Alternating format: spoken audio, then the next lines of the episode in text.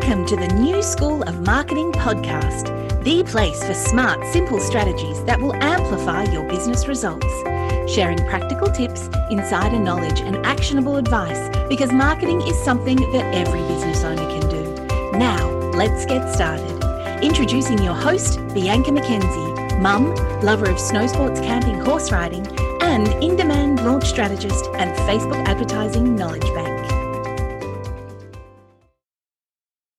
Hey, welcome to the podcast. I'm always so excited to record these episodes for you, and I hope that you enjoy listening to them. I really do. I do it for you. oh, no, I should start singing. No, no, no, no, I won't. Um, if you're a parent in Australia, you're probably exhaling right now because school holidays are over and things have probably calmed down, at least at my home it has, even though my daughter is not actually at school yet. She will start kindergarten this year, and we are counting down the days until she starts. Really, it'll be um, it'll be a bit of an adjustment going from four days a week at daycare to three days a week of kinder, plus one day at daycare still, so she can keep in touch with her besties, and Mama gets some alone time. And um, my little baby, who isn't so little anymore, um, he has started daycare too, but only one day a week at the moment. And once his big sister starts kinder, he will be going three days to daycare. So, so far, he seems to be loving it. Although, when I dropped him off today, he started crying. Oh, my mama heart. Um, the only issue is that he doesn't nap long enough. So, we'll see how he goes. I hope he's like getting the hang of it at some point knows that he has to sleep there because yeah comes home exhausted. So anyway i hope you had a very enjoyable summer holiday if you're in australia. And if you're in the northern hemisphere i hope you're staying warm. Um, i know that my family in the netherlands has had some cold weather already. So yeah put the fire on stay warm. So we've been out and about a little bit more than we normally do. And ever since moving to Tasmania, I've been quietly spying on all the local businesses that we engage with. You know, it's, I don't know, must be a marketer, a marketer's thing to just, yeah, look at all of it. And I recently learned that there are close to 40,000 small businesses in Tasmania, and the majority of them employ less than 20 people. So definitely small businesses. Like we're surrounded by small businesses.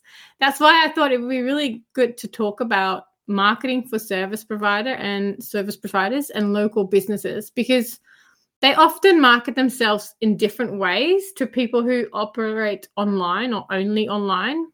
Um, mind you, a lot of businesses now operate online, even if they're local.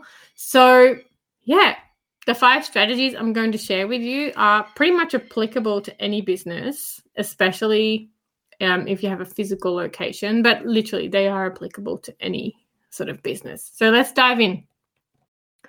The first one is a website.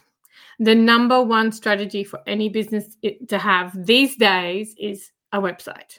Even if you operate in a small local area, you need a business uh, you need a website. And i'm saying this because i have learned that many local businesses don't have a website which really like it terrifies me. It also means that they are missing out on so many opportunities. And your business really should have a website even if it's a simple website like a one page website.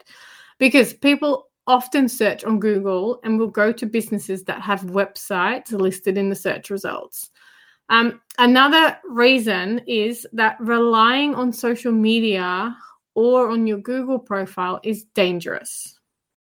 Not in a life threatening way, but you're building your brand on someone else's land, aka Facebook, Instagram, TikTok, Google. It's not your real estate. And they can take it away at any moment. So, what I mean by that is if you're relying on Facebook or Instagram or, or any of the other platforms for your business, you're basically operating on thin ice. I know of plenty of businesses that have lost everything because they built their business and their audience on social media platforms and not on their own real estate. Also, having your own website adds credibility. People will go online to research before making a purchase decision. And if you don't have a website, it may send the wrong signals that you're not profess- professional and credible enough for, for them to do business with you. So, once you have created your website, you should also make sure that it, it is optimized for local users as well as mobile users. And when I say optimized for local users, I mean that you need to think about the search terms that a local user would type in to Google. Um, and one thing that helps with that is to add the areas that you service on your website. All right. Number two is a Google My Business listing. And one of the most effective and easiest ways um, of local marketing strategies that you can use is to claim your Google My Business listing. It is free and it provides search engine users with information like your location, your opening hours, your contact details, and other information that you supply that you put in there. And it's really easy to claim your Google My Business listing. And you literally just have to follow the steps. One thing I want to add is that you need to make sure that it's up to date. Some people claim their listing, but then forget to keep it up to date and relevant. You know, if your opening hours change, just make sure that it's reflected in your listing. All right. The third one is to optimize social media pages. Social media is an excellent way to market your business as long as it's not the only way you market your business. Um, but much like your website, your social media pages should be optimized and localized. This means that you need to provide up to date information like your business location, contact information, and opening hours. It also means maintaining an active social media account and not posting three times and then let it, letting it become a ghost town. Um, if you are struggling to keep up with social media, you should consider outsourcing to someone or come up with a strategy that doesn't take as much time. For example, you could implement a nine grid static feed on your Instagram. And I haven't spoken that much about a nine grid static feed on the podcast. Um, but if you're unsure of what it is or what that would look like, check out the show notes um, or send me a DM on, in- on Instagram. Um, I have some really something really exciting coming out soon uh, about the nine grid. So check out the show notes to learn a little bit more. So, social media is really about communicating new offers, reopenings, or promotions and keeping your audience up to date. A lot of it is about reputation management, and you should be very concerned about this as your reputation is super important. So, don't let it become a ghost town um, because people will think that you've shut your business. So, yeah, keep all these things up to date. All right, number four is ask for reviews. So, for service providers and local businesses, reviews are everything. They're often what makes someone take action one way or another. They either make people become your customers or they may make someone go elsewhere, which is not a bad thing. Like, you know, as long as they make a decision, it's not a bad thing. You're not for everyone, and that's okay. But part of your marketing strategy should be to encourage customers to leave positive reviews online. And you can ask for Google reviews or Facebook reviews or elsewhere, but you need to have an active focus on getting reviews. And many businesses provide incentives to get reviews, which is really awesome. So, for example, they offer a chance to win cash or vouchers towards their store. So, whatever you decide to do, these reviews are worth so much to your business that you really should be invested in getting as many positive reviews as you can. And you should also spend time responding to reviews that your customers leave online um, and really do it in a sincere and authentic way. So avoid copying and pasting generic responses because people are smart enough to see through this. And respond to people with humility and honesty, whether it is a negative review or a positive one. Most people will also look at negative reviews and how a business responds to it.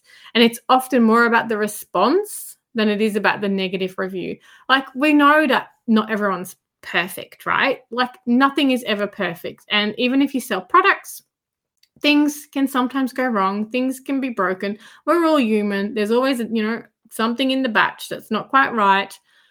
But the yeah, how you respond to a review is often just as important. People need to know that you're not just going to take their money and not care. So I sometimes get a bit like, yeah, it's a bit dubious when you only have um, positive reviews.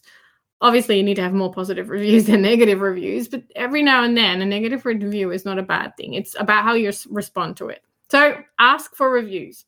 Set aside an hour per week just to go through, respond, and make sure it's not just a generic kind of cookie cutter response. Users are turned off by that, and they are they'll feel that they're not listened to. Um, really, your reviews are your unpaid sales team. They are really worth so much. There are so many people that actually base their decision making on reviews. Okay, now that you know how important that is. Number five. Number five is email marketing. Email marketing is an incredibly powerful and a low cost way to market your business and to make more sales. One of the easiest ways to get people on your email list is to have a sign up sheet in your physical location so that people can sign up to receive updates and promotions from you. Obviously, if you don't have a physical location, you need to have it on your online location, on your website. Make it easy for people to sign up and give them something in return. So, getting people to sign up to your email list means that they're interested in what you have to say and sell. They are voluntarily giving you a way to stay in touch with them, which means that they want to hear from you. I know so many people that um, that don't email their audience enough because they think that you know they don't want to hear from them. They want to hear from you, and if they don't want to hear from you anymore, they can unsubscribe. It's really that simple. Um, but the majority will stay. So focus on them and not on the one or two people that unsubscribes. And us marketers will call this a warm audience because they have expressed interest in your business and they're also more likely to come to going to become paid customers at some point. So, those are my top 5 free marketing strategies for service providers and local businesses. And if I had to pick just one, I would choose the first one to set up a website because it's your digital home. It is so, so, so important. Now, I wouldn't be a very good fa- Facebook advertising strategist if I didn't also mention a paid option, right? So, paid advertising has a place among the marketing strategies out there. And my favorite paid advertising strategy is Facebook and Instagram ads. And Facebook and Instagram both fall under the Meta umbrella and they can be managed from the same platform. And before diving into like more of Facebook ads, and when I say Facebook ads, I really meant Facebook and Instagram ads. So when I say Facebook ads, I lump in Instagram as well because really they're owned by the same company and managed from the same platform. So to me, they're the same thing. But before diving into those, I want to mention Google Ads, as I know lots of people want to know about this and want to do them or have someone else do them for their business. And the way I see the two is that they well, they both have a place. I don't see them as competition at all. Google is search driven, which means that your results will show up when people actively search, like actively search for your service or your offer. Um, so they need to be aware of their problem and desire and are looking for a solution. And with Facebook, this doesn't have to be the case. They could be blissfully scrolling their newsfeed, unaware that they have a problem or a desire, and come across your offer. So they are very different and serve a different purpose. Google ads are great for people who know what they need. Facebook ads are fantastic for getting in front of new people who didn't know what they need or that they actually need your offer. So you need to keep in mind that these two audiences are at different stages in the buyer cycle. Um, and people who search on Google are often more ready to buy than people who random come like randomly come across you on Facebook.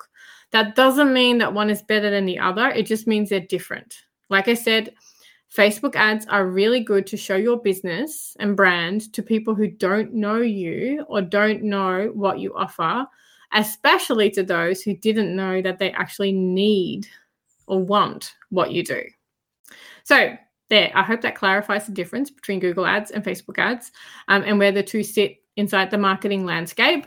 And of course, there are other paid advertising options like local newspapers, radio ads, movie theater ads, local sponsorships, and they all have merit and it depends on your overall marketing strategy. And as long as you have a system in place to measure results, and in particular your return on investment, I suggest that you try a variety of strategies to work out what's best for your business. So there's lots of options out there that's it for this week. Make sure that you check out the show notes as I'm putting in some resources for you that will help you market your business. I'll also tell you a little bit more about this nine grid strategy that I mentioned. Um, yeah, really, that's it. Thank you so much for joining me on this episode. And I can't wait to share more marketing tips with you next week. If you are ready to take your business to the next level with Facebook and Instagram advertising, make sure you visit newschoolofmarketing.com to download practical free resources, plus subscribe to the podcast and never miss an episode. I can't wait to go on this journey with you. Until next time, take care and market your business every day.